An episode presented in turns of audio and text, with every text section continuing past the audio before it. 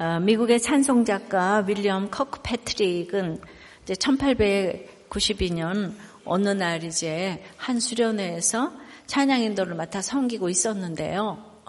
어떤 청년이 그 너무 독창을 잘하는 거예요. 너무 은혜를 끼치고 있었어요. 그래서 가서 이제 관심이 가서 물어보니까 놀랍게도 이제 불신자인 거예요. 그러니까 우리가 찬양에 은혜 받는 게 참 이게 속을 수가 있겠더라고요. 그죠? 곡조에 그냥 이렇게 그냥 그, 그게 은, 혜를 어떻게 불신자가 와서 이렇게 끝일 수가 있죠? 그런데 이번 주에 어떤 나눔을 읽었냐 하면은 한 목자님이 블랙핑크의 노래 가사 중에 높은 곳만 바라봤는데 막상 이루고 보니까 나에게 필요한 건 다 낮은 곳에 있었다고 하면서 이거 이번 주 우리들 교회 예, 주제 아닌가 이 성경적인 가사라고 요즘 찬송가보다 내가 케이팝에 더 은혜를 받고 있다고 그래서 너무 은혜를 받으신 나머지 넷플릭스하고 블랙핑크에 빠져서 살고 계시다고 하더라고요. 이렇게 되시면 안 되죠.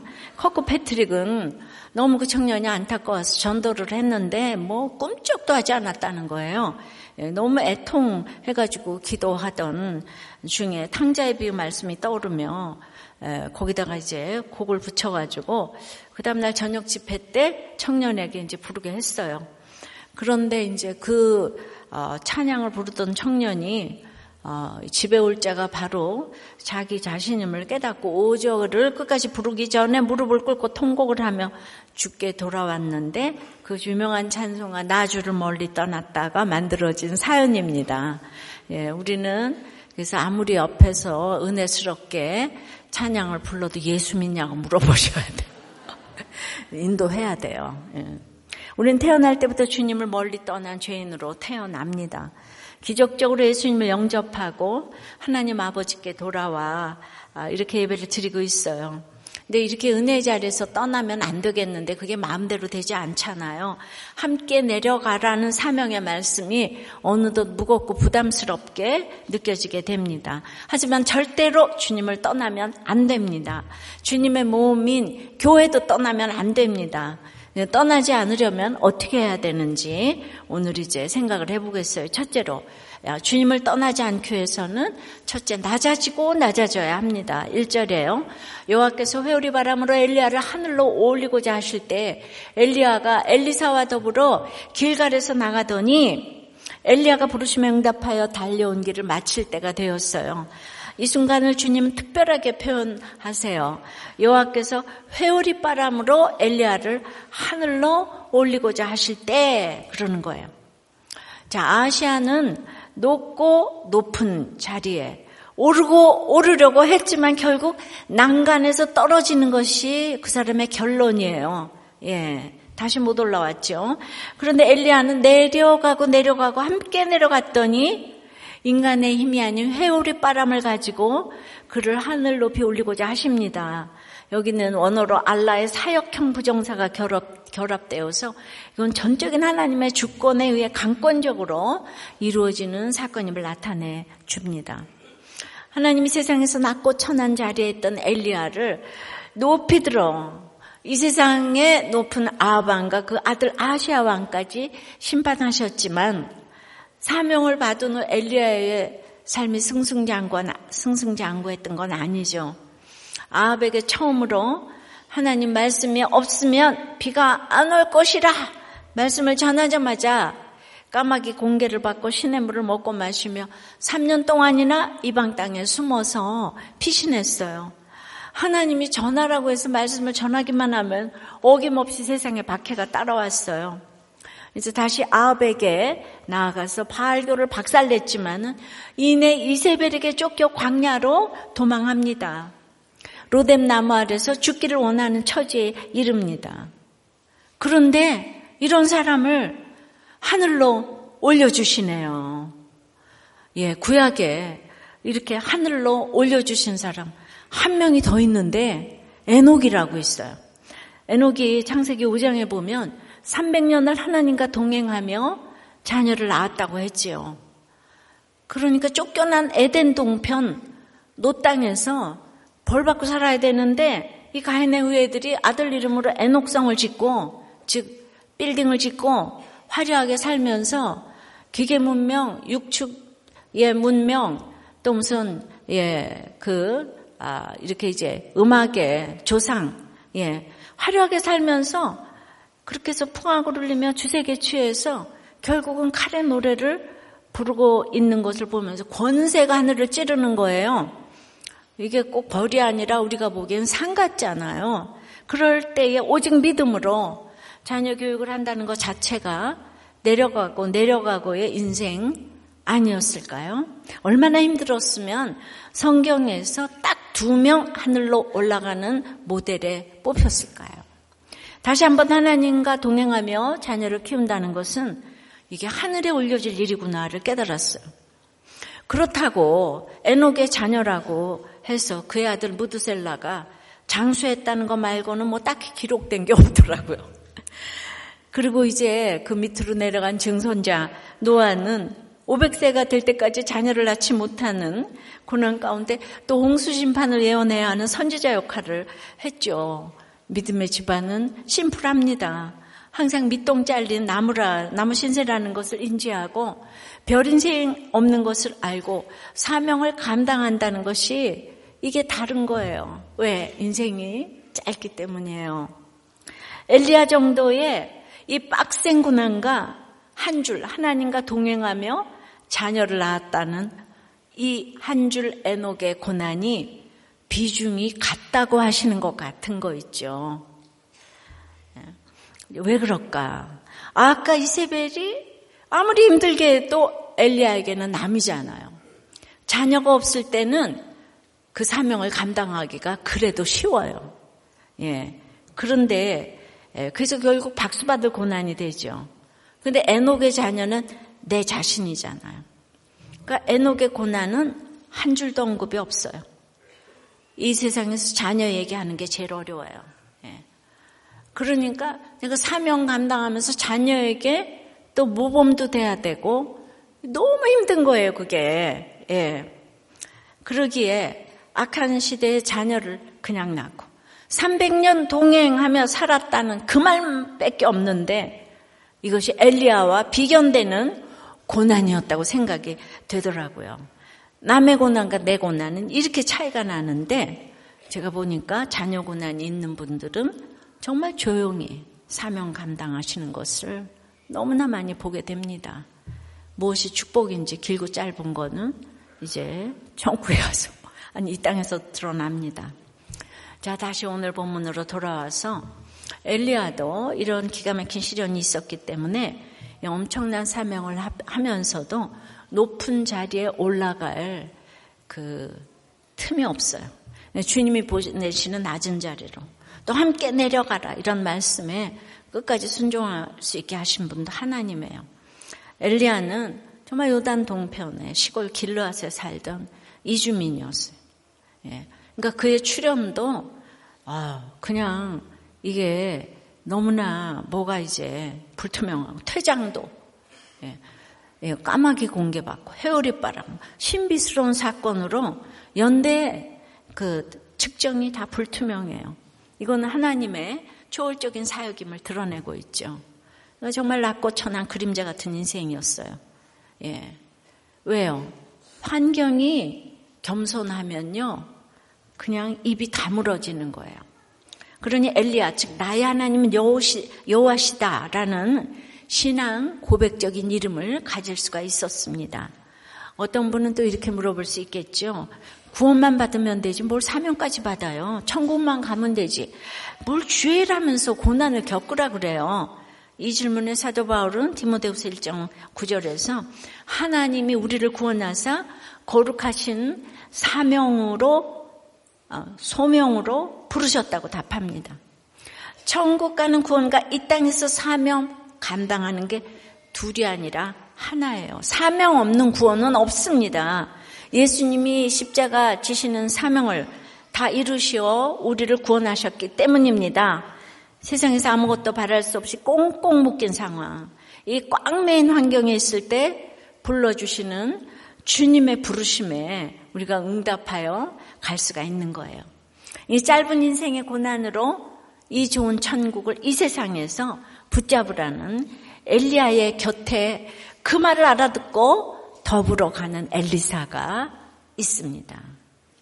예, 저 또한 그림자처럼 걸레질이나 하던 이 저의 출연 자체가 그리고 이런 목회를 하는 것 자체가 너무 신비한 일이라고 생각되지 않으십니까?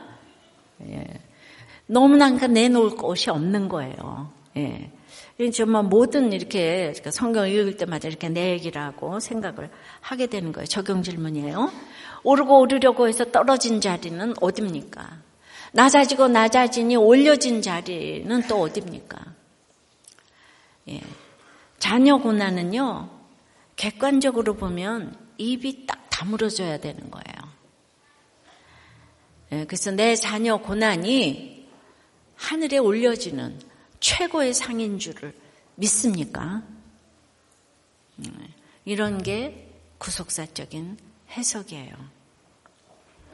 자, 영생의 자리를 떠나지 않기 위해서 두 번째는 머무르지 않아야 할 자리가 있습니다. 이제 떠날 때가 되었는데 엘리야는 마지막으로 예언을 한 말씀이 아시아 왕에게 반드시 죽으리라 하였어요. 근데 아시아가 끝까지 엘리야 말을 안 듣고 죽었어요.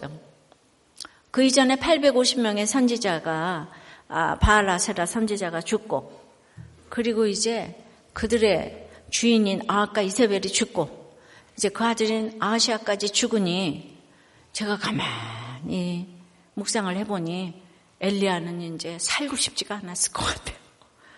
아무리 하나님의 일이라고 그래도 이세벨의 위협으로 죽고자 했었잖아요. 근데 또 이런 일이 오니까 심판의 역할을 이제 그만하고 이 수고를 이제 그만 그치고 싶었으리라고 생각이 되는 거예요.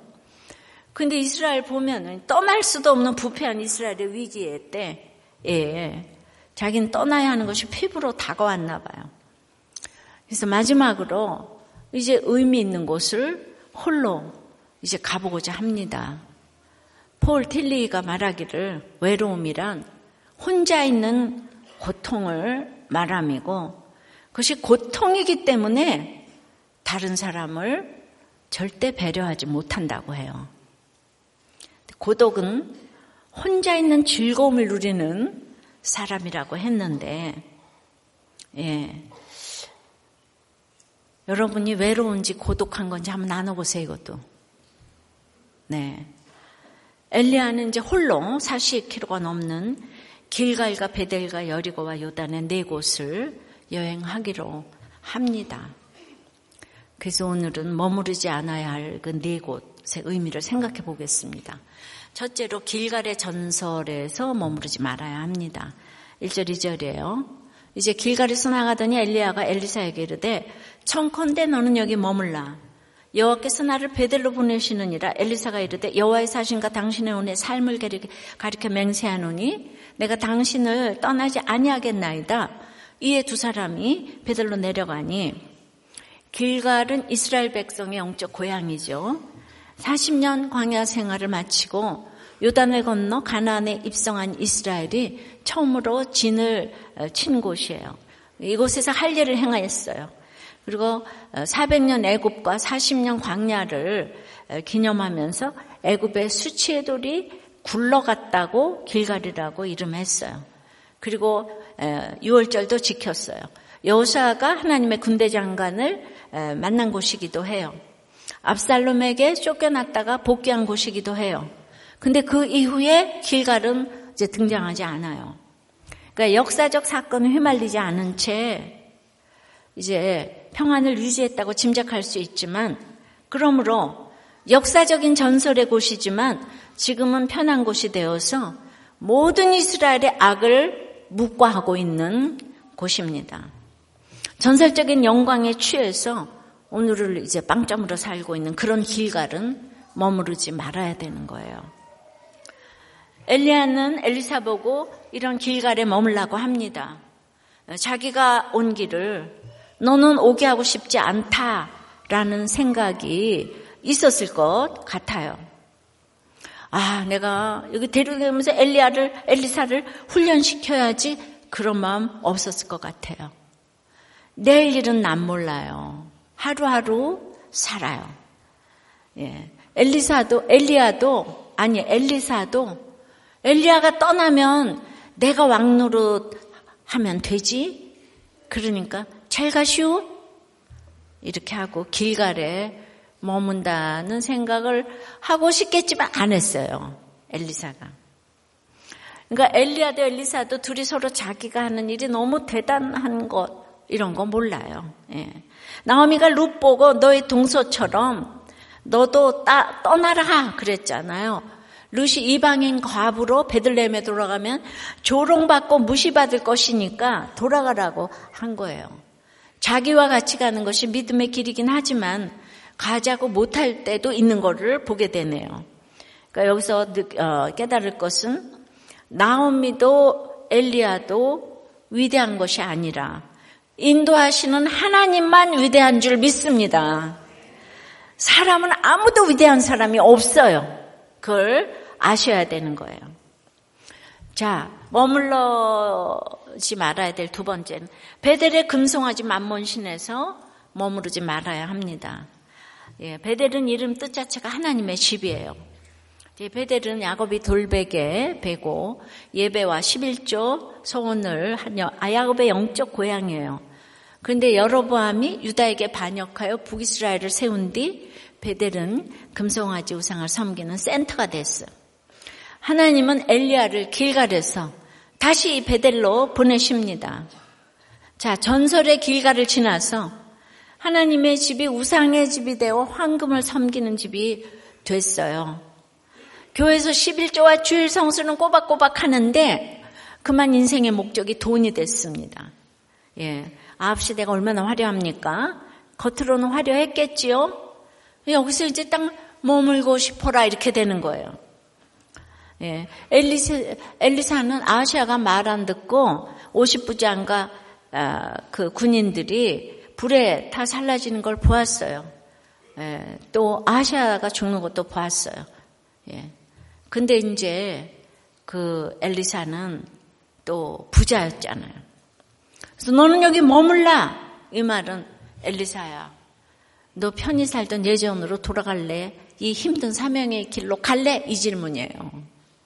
엘리사는 여호와께서 살아계신가 당신의 영혼이 살아있음을 두고 맹세하면서 이제 내가 당신을 떠나지 아니하겠나이다라고 답합니다.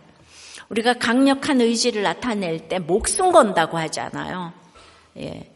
엘리야 선생님의 생명뿐만 아니라 여호와 하나님의 생명만큼 내가 확실하게 떠나지 아니하겠나이다 말합니다. 선지자의 사명 감당하는 것이 잠깐 편하게 사는 것보다 훨씬 가치 있고 중요하고 생명만큼 영생만큼의 가치가 있다는 거예요. 그건 뭐라는 거예요? 밑동 잘린 나무처럼 짧다는 거 인생이.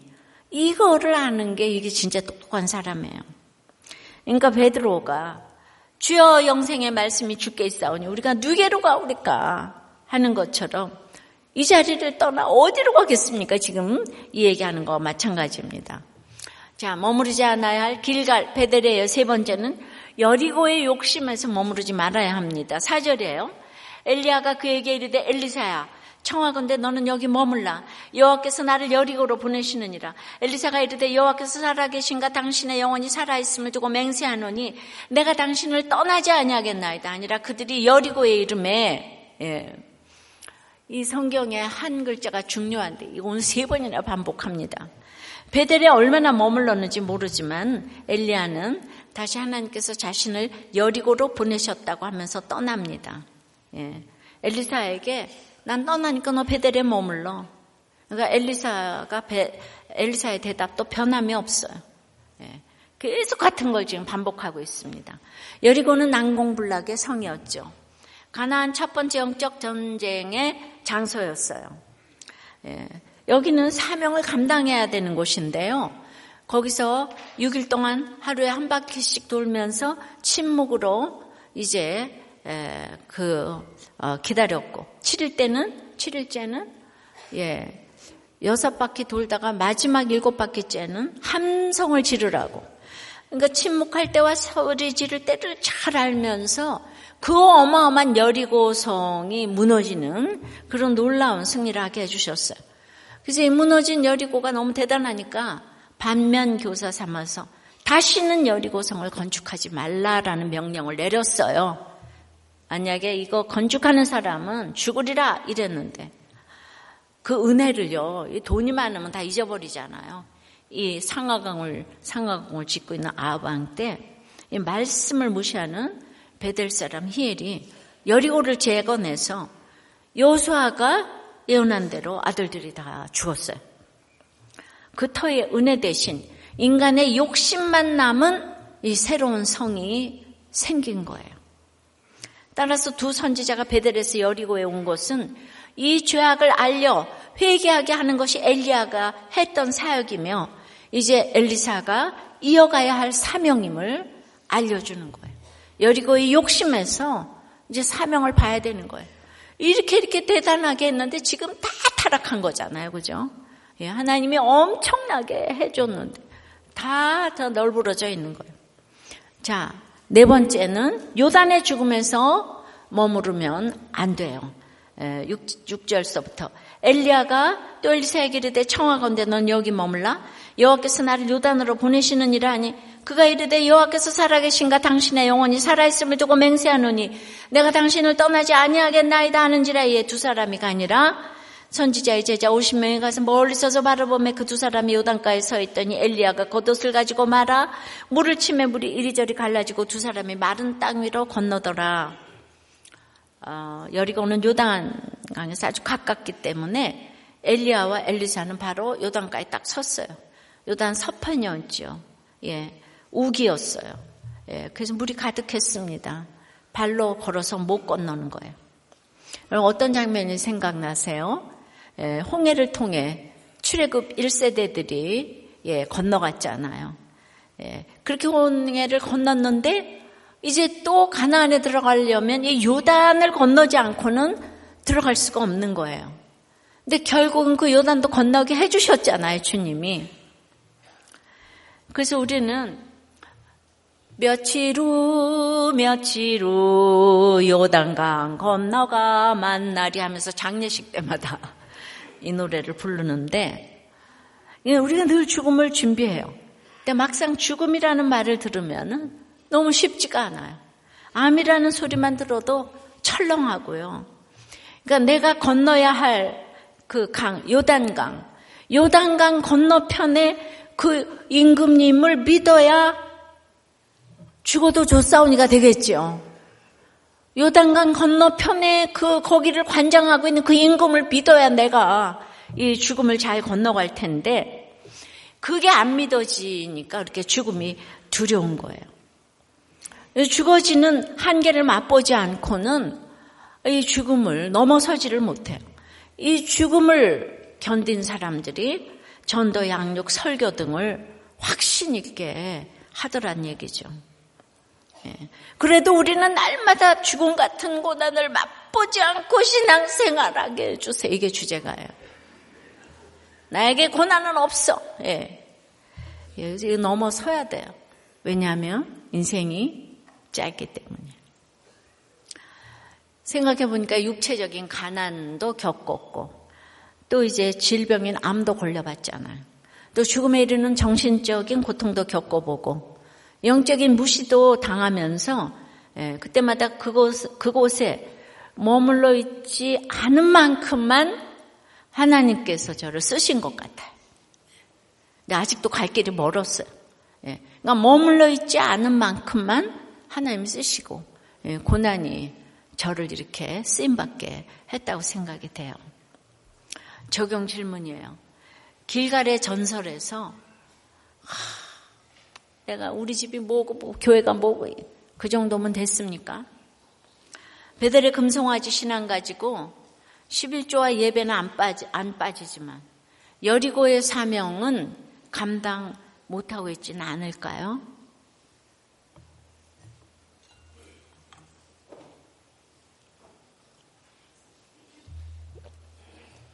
요단의 죽음을 넘어서기가 어렵습니까? 자, 네 가지. 길갈의 전설, 베델의 만몬신, 여리고의 욕심, 요단의 죽음 중에 어디 머무르고 어디를 못 넘어서고 있습니까? 자, 우리 주님을 떠나지 않기 위해서 세 번째는 여전한 방식으로 요단의 첫사랑을 회복해야 합니다. 예. 3절, 5절, 예. 베들에 있는 선지자의 제자들이 엘리사에게로 나와 그에게 이르되 여호와께서 오늘 당신의 선생을 당신의 머리 위로 데려가실 줄을 아시나이까 아니 이르되 나도 또 하나 하노니 너희는 잠잠하라. 예. 여리고 있는 선지자의 제자들이 엘리사에게 나와 이르되 여호와께서 오늘 당신의 선생을 당신의 머리 위로 데려가실 줄 아시나이까 하니 엘리사가 이르되 나도 안오니 너희는 잠잠하라. 엘리야가 겉옷을 가지고 말아 물을 치매 물이 이리저리 갈라지고 두 사람이 마른 땅 위로 건너더라. 예, 오늘 똑같은 얘기가 계속 반복되는데 예, 그걸 다 읽어가는 게 저의 구속사의 설교라고 생각합니다. 길갈에서 서쪽으로 20km 정도 간 베델이 나오죠. 하루 정도 되는 거예요. 근데 베델에는 이 선지자의 제자들이 있는 거예요. 예. 이 제자들도 하나님이 곧 엘리야를 하늘로 올리실 것을 알았어요. 그런데 자기들이 안다면 스승인 엘리사도 당연히 알지 않겠어요? 그런데 엘리사에게 와서 그거 아냐고 물어보는 거예요. 왜 물어봤을까요? 아니 하늘로 올림을 받는 그 엘리야를 놔두고 너무 평소와 다름없이 여전한 방식으로 엘리야를 수행하며 따르고 있기 때문에 뭔가 이렇게 특별하게 대해야 한다고 생각하는데 우리가 막 환송 파티를 하고 있잖아요. 좀 이래야 되는데 엘리야가 내가 다 하니까 좀 잠잠하라고 호들갑스럽게 반응할 일이 아니라고 이렇게 얘기를 합니다. 하나님이 언제 어떻게 데려가시던 그때까지는 여전한 모습으로 자기 자리에서 맡은 사명 감당할 뿐이다. 근데 제자들은 영적으로 아직 미숙하기 때문에 그 7천 명 남은 중에 그래도 엘리야에게 제자, 엘리야의 제자가 됐는데도 내일 일을 염려하면서 오늘 할 일을 지금 이제 결정하려고 그래요. 그러나 엘리사는 그냥 오늘 주어진 하루에 충실한 거예요. 예. 여리고의 제, 선지자, 여리고에서도 선지자의 제자들이 지금 똑같은 말을 하고 엘리사의 대답도 지금 똑같아요. 예, 그러니까 엘리야의 어, 시험 아닌 이 거듭된 시험에도 또 제자들의 반복된 의문에도 예, 엘리사는 흔들리지 않고 엘리야 곁을 떠나지 않고 엘리야도 예, 너에게 예, 있어라. 예, 엘리사는 떠나지 예, 않겠나이다. 여기 머물러라. 아니요. 머물러라. 아니요. 이렇게 계속. 그러니까 점점 더 무거운 사명을 확인했어요. 길갈보다 베델이 더 무섭고 베델보다 여리고 여리고보다 요단 점점 더 무거운 사명을 확인했는데도 엘리사는 시험을 통과하면서 자기 자리를 떠났지 않았어요. 떠나지 않았어요. 세 번째 시험을 통과하고서 비로소 6절에 이에 두 사람이 가니라. 예. 여기서 두 가지를 좀 살펴보겠는데요. 첫째, 엘리야가 아주 숱한 사역을 했잖아요. 비를 오게도 그치게도 하고 바알 선지자 그 850명 다 물리쳤는데 그 무서운 아합에게 나가서 외쳤는데 그런데도 마지막에 옆에 남은 자는 엘리사 한 사람이네요. 이 제자 생도들도 믿음이 있는데도 열광하지만은 지금 멀리서 아무도 안 왔다 그래요. 아, 어머 어머 엘리사 엘리야 엘리야 천국 간대 천국 간대 그러고 아무도 안 와. 어, 승천한데 승천한데 그러고 아무도 가까이 안 와. 이걸 알고 걸어가야 돼요. 정말 사람은 믿음의 대상이 아닙니다. 두 번째는 엘리야와 엘리사는 성격과 환경이 달라도 너무 다른 거예요. 엘리야는 가난했고 엘리사는 이제 부자였어요. 예. 뭐, 다 뭐 여러 가지가 달랐고, 그런데 이 두 사람이 사역을 이루었습니다. 달라도 너무 다른 사람이 하나님 중심으로 하나가 되면 사역을 이룰 줄 믿습니다. 예. 어떤 관계도 예수님 안에서만 하나가 됩니다. 성품 아니에요. 예, 뭐 기질 아니에요. 예수님 안에서만 하나가 되는 거예요. 탈무드의 유태인의 사람 분별법에 주변에 있어서는 절대 안 될 사람 다섯 가지를 얘기를 했는데 첫째가 화내는 사람이라요. 돈이 얽힌 문제에 대한 그 행위와 식탁에서의 특별히 행동을 보라 그랬어. 우리는 참 잘 집어던지잖아요. 쉽게 화내고 쉽게 화를 풀지 않는 자는 사악하다 그랬어요. 두 번째는 교만한 사람 이제 보라 그랬는데 이렇게 화려하게 꾸미기를 좋아하는 사람은 예, 그 자기가 안고 서고 걷고 뛰고 말하는 모든 일을 대단하다고 생각하기 때문에 늘 그렇게 명령조의 말을 즐긴다는 거예요.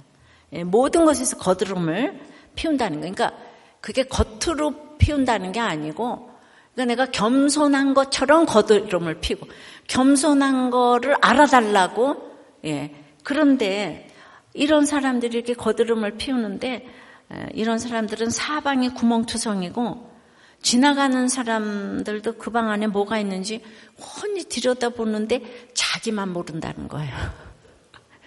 교만한 사람은 자기만 몰라. 옆에 사람이 다 아는데. 세 번째는 남을 헐뜯는 이제 살피래요. 험담을 한 자, 들은 자, 험담의 대상자 등 하여튼 죄를 짓게 만드는 사람은 사람을 죽이는 것보다 더 나쁜 일이랍니다. 그러니까 친구도 원수도 말을 전하지 말라고 해요. 근데 어리석은 자는 무슨 말을 들으면 옮기지 못하여 산고를 치르는 여자처럼 고통을 느낀대요. 네. 그냥 말이 하고 싶어 수도꼭지처럼 말이 이렇게 나오는 거예요. 남자도 똑같아요. 네. 필요할 네 번째 필요할 때만 찾는 친구를 조심하래요. 친구를 너무 일찍 신뢰하지 말라고 해요. 나한테 하나 잘해줬다고 최고의 최고야가 아니에요. 대신 친구가 없는 사람은 오른팔 없는 왼팔과 같답니다. 예, 다섯 번째는 함께 어울리는 사람을 살피래요. 동료가 없는 사람은 오른손 없는 또 왼손 같다고 그래요. 송진을 만지면 송진이 들러붙을 것처럼 사람은 자기와 비슷한 사람하고 사귄다는 거죠. 자, 이 탈무드가 너무 맞는 말이에요. 예. 그러니까 유대인들이 예.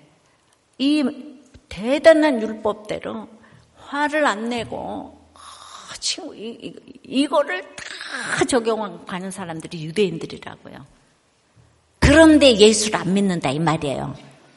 여기 또 구속사가 나오네. 예. 그러니까 어떻게 그럼 화를 안 내고 진정한 친구가 될 수 있겠어요? 오늘 아까 주제가 예수 안 믿으면 어떤 관계도 될 수가 없다 그랬는데 예수만 안 믿고 다 잘해, 지금. 그러니까 여러분들이 분별을 해야 되는 거죠. 예수를 모르면 이 세상의 관계를 몰라요. 예, 이번에 목세 탱크 양육 1과 독서 과제, 독서 과제 중에 창세기 읽은 보시기에 좋았더라. 80쪽에 있는 제 책이에요. 예. 인간은 세 가지 관계에 놓여 있는데 하나님과는 예배해야 될 관계고 인간과는 동반자로서의 관계고 그리고 자연과는 관리자로서의 관계라고 그래요. 이 관계가 뒤죽박죽 되어서 하나님과 하나님과는 직통 계시를 운운하며 하나님을 동반자로 여기고 심지어 관리자로 여기고 사람은 자기 기준에 따라 경배하기도 하고 관리하기도 하고 강아지는 절대적으로 관리의 대상인데 밤늦게 들어오면 꼬리를 흔들어 주니까 자식처럼 아끼고 사랑하면서 너는 나의 동반자야. 그러는 거예요. 자식 힘들게 키워서 배반당하느니 내가 강아지를 기르고 사는 게 훨씬 나아. 그래서 관리와 동반을 다 거꾸로 하는 거예요. 인생의 목적이 행복이 아니고 거룩이기 때문에 자식을 키우면서 내 자신에게 절망하고 훈련을 받아야 하는 거예요. 그래서 자식은 배반당하기 위해 키우는 거예요. 오죽하면 자식 키우는 것이 하늘로 올려지는 비결이라고 하겠습니까? 모든 관계와 질서를 어겨서는 안 되는 거예요. 하나님께 제대로 예배를 드리고 있으면 누가 동반자이고 누가 관리자인지 알게 되는 거예요. 그러니 하나님을 예배하는 걸 해도 되고 안 해도 되는 게 아닙니다. 하나님을 떠나면 모든 것이 붕괴돼요. 근데 조금만 편하면 경배자 하나님에서 동반자 관리자로 자꾸 내려오는 거죠. 예. 그래서 지금 이스라엘이 망하는 거죠. 우리 앞에는 늘 큰 강 같은 문제들이 있어요.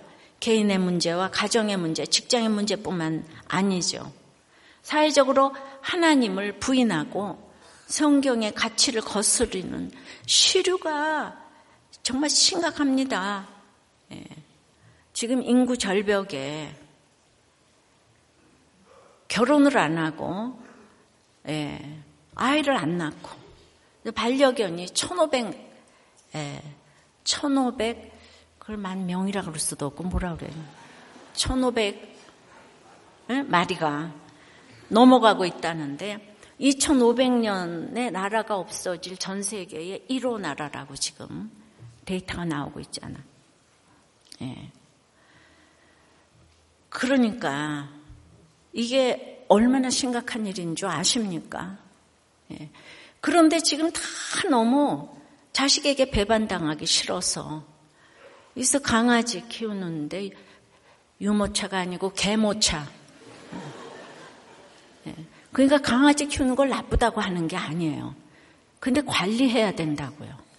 근데 동반자로 승격을 시켜놓고 거기다 경배까지 하느라고 강아지 지금 세례도 받게 하고 장례식도 하고 심지어는 결혼식도 해요.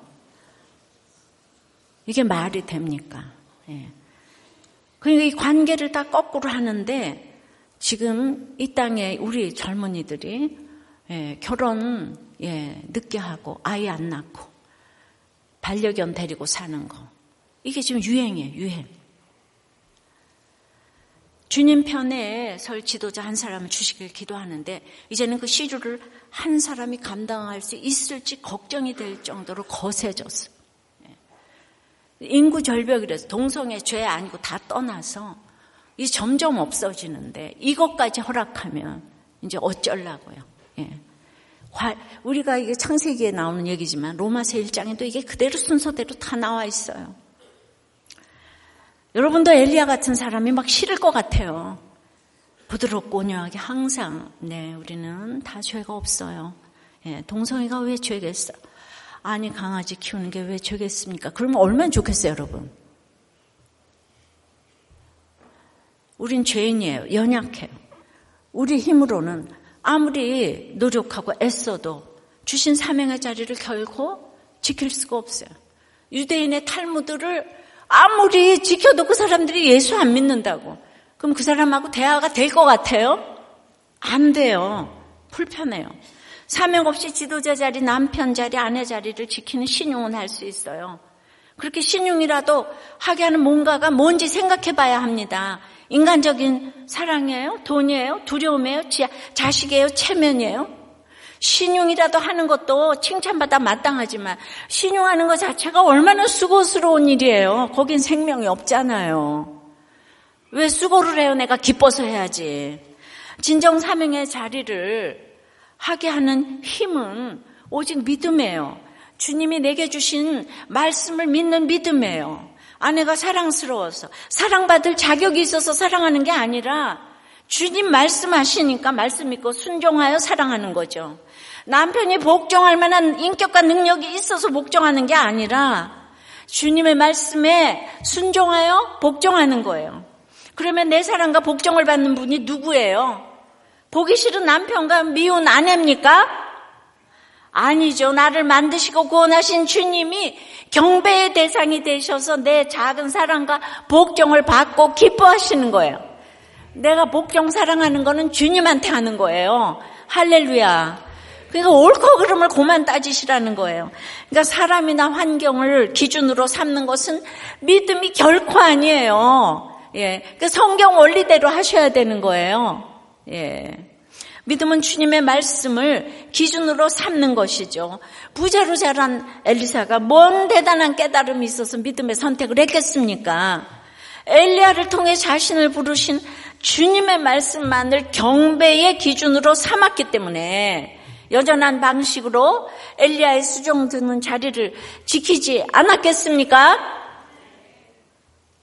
오늘 우리도 각자 세워주신 자리에서 엘리야의 겉옷을 치는 것처럼 날마다 이 말씀에 귀를 기울여서 그 강 같은 문제를 겉옷의 말씀으로 말씀으로 치고 회개할 때 하루하루 여전한 방식으로 회개하며 자기 역할을 하면서 그 나를 도와주실 삼위일체 주님이 공동체잖아요.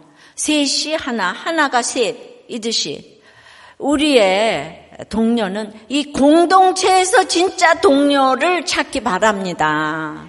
예. 이 공동체를 통해서 물이 갈라지고 물은 마른 땅 위로 건너게 될 줄 믿습니다. 이것이 주님을 떠나지 않는 비결이에요. 믿습니까? 여러분들이 일생을 살면서 어디서 진짜 동료를 만났어요? 학교에서 만났어요? 회사에서 만났어요? 예. 만날 수가 없어요. 예수가 없기 때문에. 예수가 있어도 다 길갈, 그냥 여리고, 베델, 요단에서 다 머물러 있는 사람들이 지금 너무 많은 거예요. 속지 마시기 바랍니다. 예. 그래서 우리나라는 너무 심각하다고요. 여러분들이 뭐 이 차별금지법, 아유, 그 왜 우리들 그 문제가 아니지. 나라가 있어야 예배를 드리죠. 우리 후손이 살아갈 거 아니에요? 심각하게 생각하시고 기도하셔야 됩니다. 적용 질문이에요. 주님이 내게 맡기신 목숨 걸고 떠나지 아니야, 떠나지 않아야 하는 여전한 자리는 무엇일까요? 아내, 남편, 자녀, 아들, 딸, 회사, 목장, 목자, 부목자, 목원 중 무엇입니까? 여기다 목숨 걸고 이 자리를 지켜야 되는 겁니다. 아셨습니까?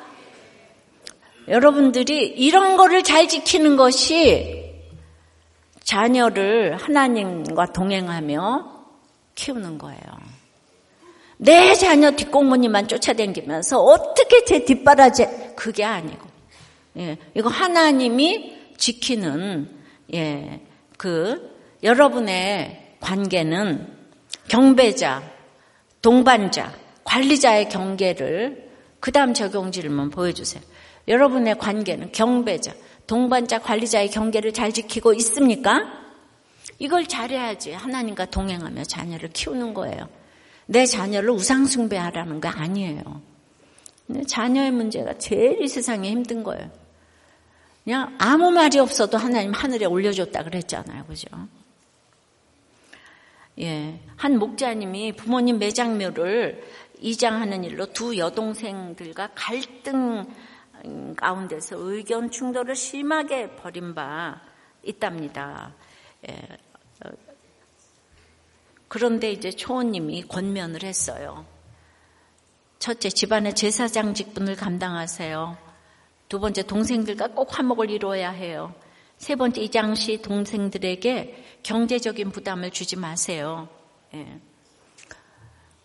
너무나 갈등 관계에 있다가 딱 처음 만났을 때 예, 갑자기 그, 아, 또 이제 그 제사장 직분을 감당하면서 한목을 이루어야 되니까 우리 어렸을 때 소풍 가던 마음으로 함께 갈까?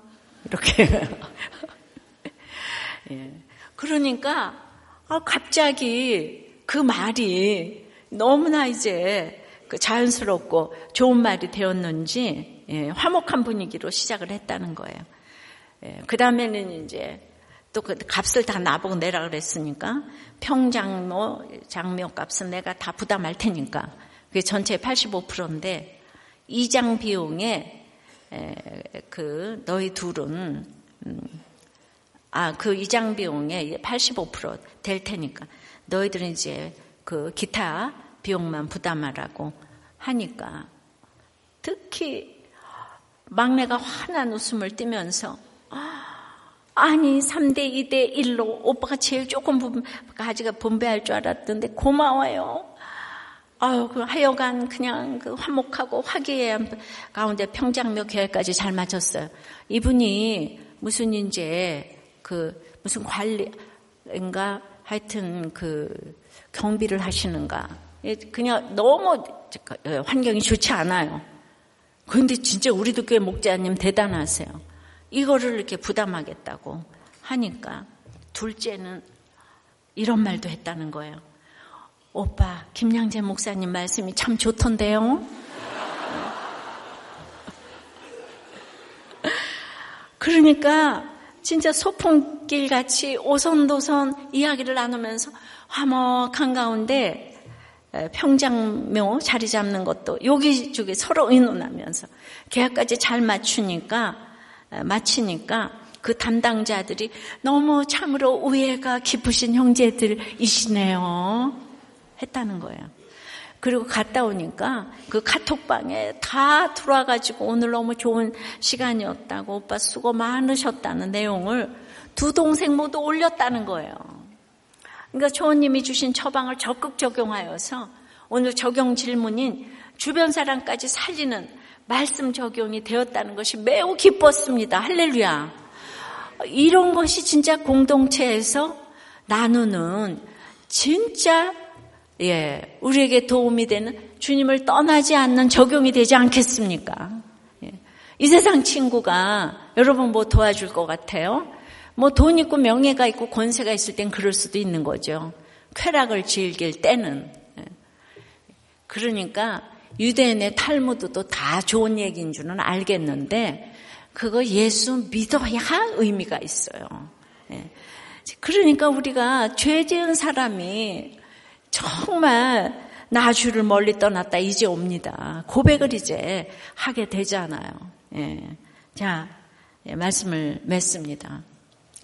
떠나지 아니하겠나이다. 내가 주님을 떠나지 아니하겠나이다.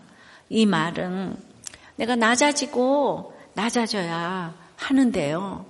자녀를 하나님과 동행하면서 낳고 키우는 것은 정말 낮아져야 될 일이에요. 내가 정말 자녀를 위한다면, 예, 이타적으로 살아야 되는 거예요. 예. 거기에는, 예, 정말 그 예배의 대상, 하나님의 그 순서를 정해놓고, 예, 이 동반자, 사람은 동반자한 거예요. 경배하고 관리하고 그러면 안 돼. 동반자한 거예요. 예. 내가 주의 일을 하더라도 그 자녀, 애가 그 항상 모범을 보여야 되니까 이 세상에 그거보다 어려운 문제가 없어. 오죽하면 엘리야하고 에녹이 한 줄밖에 없는 에녹이 같은 상을 받고 하늘에 올리우심을 받았겠습니까? 예, 그래서 우리 머무르지 않아야 할 자리가 있어요. 과거의 영광에 고만 취해 계시고, 과거의 전설, 만몬의 돈, 욕심, 예, 죽음을 넘어서는 이런 적용을 해야지 자녀를 그렇게 하나님과 동행하며 키우는 거예요. 여전한 방식으로 우리가 세상 친구도 예, 좋은데 전도를 해야 돼요. 우리가 이제 전도 주일이 있는데 내가 진짜 그 친구 사랑한다면 전도해야 돼. 그래야 나랑 진짜 친구가 되는 줄 믿습니다. 예. 그래서 오늘 정말 우린 연약하지만은 내가 주님을 우리는 뭐 그냥 시간만 있으면 환경만 되면 떠나요. 그래서 맨날 주님을 떠났다 이제 옵니다 하는데 오늘 이 시간에 오신 분들 중에서 나 주를 멀리 떠났다 이제 옵니다. 아까 우리 찬성 허그 패트릭이 그 청년을 전도한 것처럼 우리 가운데도 이제 내가 다른 데 갈 데가 없어요. 나 주를 멀리 떠났다 이제 옵니다. 이 찬송을 우리가 오늘 하겠습니다. 예, 찬송합니다. 함께 말씀 기억하며 찬양합니다. 나 주를 멀리 떠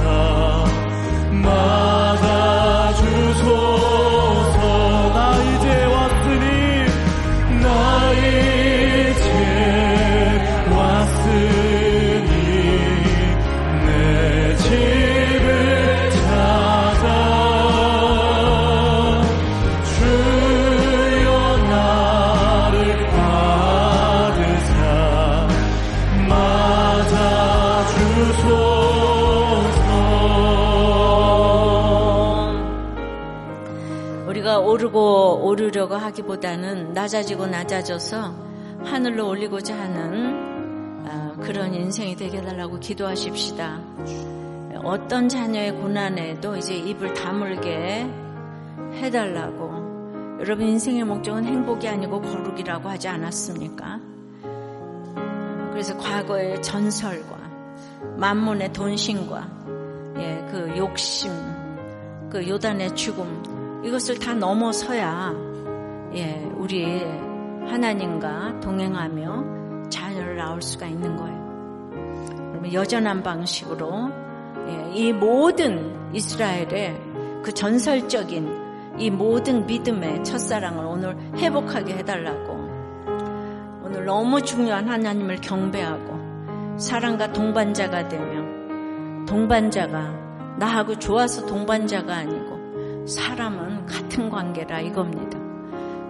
속을 썩인다고 버리고 관리하고 좋다고 경배하는 게 아닌 거예요. 사람은 동반자인 거예요. 하나님만 경배하고 하나님만 위대하신 거예요. 이 경계를 지키게 해달라고.